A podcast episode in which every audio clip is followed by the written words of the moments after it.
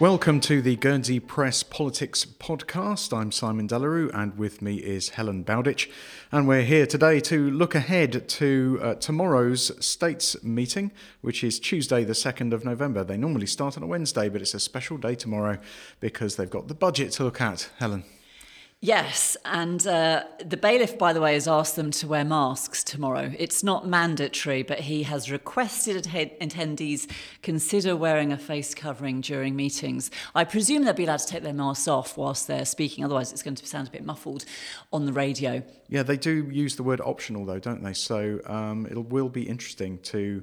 Uh, have a look and see how many take up that option because I mean, yeah. uh, uh, masks are recommended but optional all, in all island life at the moment, but um, depending on where you are at any given time, you would be forgiven for knowing or not knowing that. Yeah, you know? and I feel as though every sort of day that passes, it seems to be less people wearing masks in the shops and things like that. So it will be interesting to see how many uh, are wearing masks in the meeting. Well, I'm, oh, I'm, going to don my sartorially elegant red mask and go and uh, have a butcher's up at the um, gallery and see. Yes, yeah, so we'll and do a lateral flow test. Yeah, yeah, yeah. But it's the budget is the uh, first thing that they're going to be talking about. Now, this budget, it's unprecedented. You remember that word we used to use all the time at the beginning of the COVID uh, outbreak? Unprecedented. Um, it's an unprecedented budget because there are no amendments. I think I, I had a little look back in the archives uh, the other day, and a, a, few years ago there was 42 amendments uh, to one of the budgets. I think last year there was about 18 amendments. So it's quite odd that there are no amendments this budget. But really, I suppose this budget is sort of a holding budget. It's it's a little bit bland. It's dare I say it, a bit boring. But in budget in the world of budgets, being boring is actually quite a good thing. That means that things are sort of ticking along quite well. The picture in this budget is uh, is very rosy in the short term future. We're turning around those deficits um, from uh, from last year.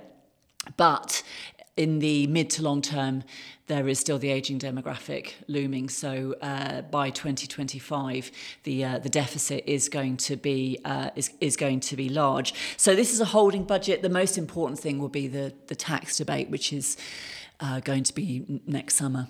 Yeah, and I think that is probably the primary reason why we've got so few amendments, isn't it? Is because everything's in flux. There's just so much doubt as to not only what's going to happen with the uh, tax review, but also uh, how big a part that's going to play in the reduction of the structural deficit because it's only one of the three arms uh, of activity where um, that is going to be achieved, the others being um, efficiencies or cuts, depending on how you describe them.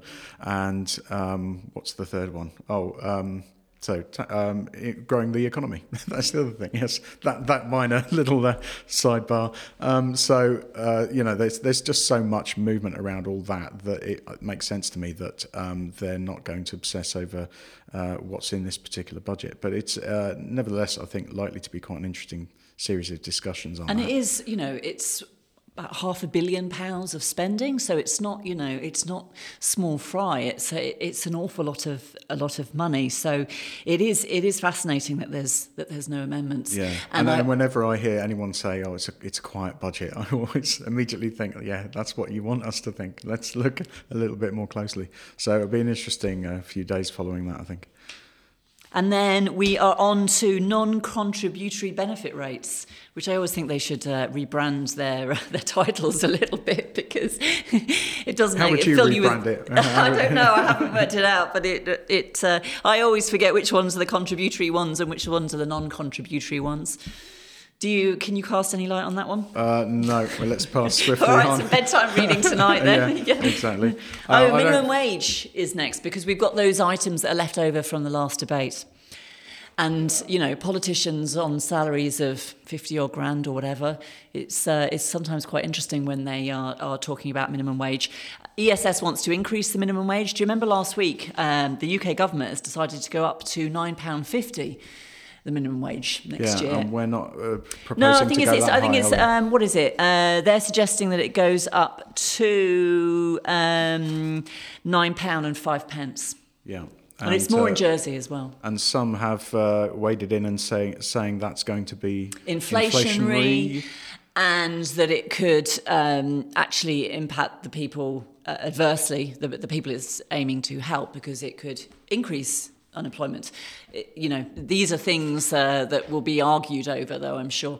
Yeah, and, but you, I'm sure those who will want to see the uh, minimum wage go up by what's being proposed will argue that um, c- uh, keeping up with inflation is not adequate. You have to keep up with the cost of uh, well, the, the, cost of living, some will say, is inflation, but it's it's the average wage rise is always ahead of inflation, generally speaking. So yeah. we'll, see. It's expensive, and also the, there's the issue that uh, a lot of people that are on minimum wage in Guernsey they are entitled to income support, so they're getting that money from the state. So there's an argument that the state is effectively subsidising some businesses that are paying low wages. And it would also mean that it doesn't affect inflation for that reason because the same funds are being paid out. So um, well, we'll see where we go with that one. And then there's uh, the small matter of the discrimination ordinance on the grounds of uh, religion or belief and sexual orientation.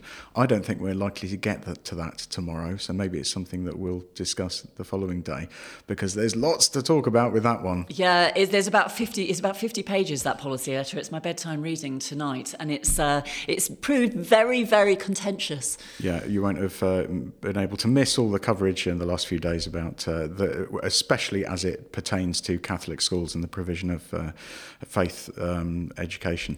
Um, but uh, more on that in the ensuing days. I think our time is pretty much up. So uh, do join us tomorrow on this feed for a wrap up of what has happened in the States uh, as people talk through their masks.